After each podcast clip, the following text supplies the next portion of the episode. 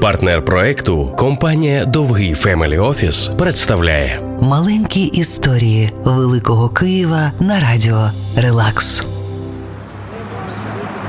На Лютеранській 23 розташований дуже відомий київський будинок.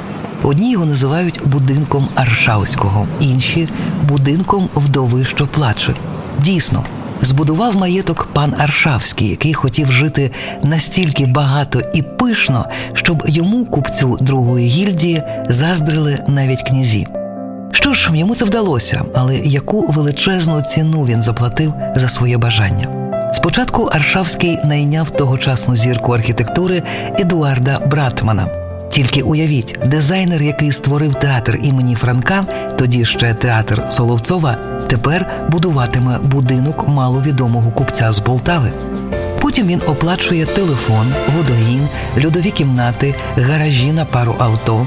На кожному поверсі 10 кімнат. Пліткарі розповідали, що у дворі будинку він встановив вагон, у якому ночували гості, які занадто затримались на вечірці Аршавського.